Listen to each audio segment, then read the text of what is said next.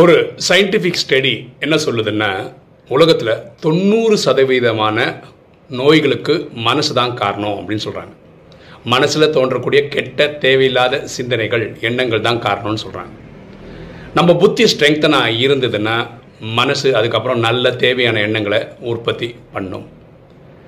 இப்போது ஸ்கூல்லையும் சரி காலேஜ்லேயும் சரி இந்த மெடிடேஷன் ஒரு பார்ட் அண்ட் பார்சலாக கொண்டு வந்தால் நல்லாயிருக்கும் எண்ணம் போல் வாழ்வு.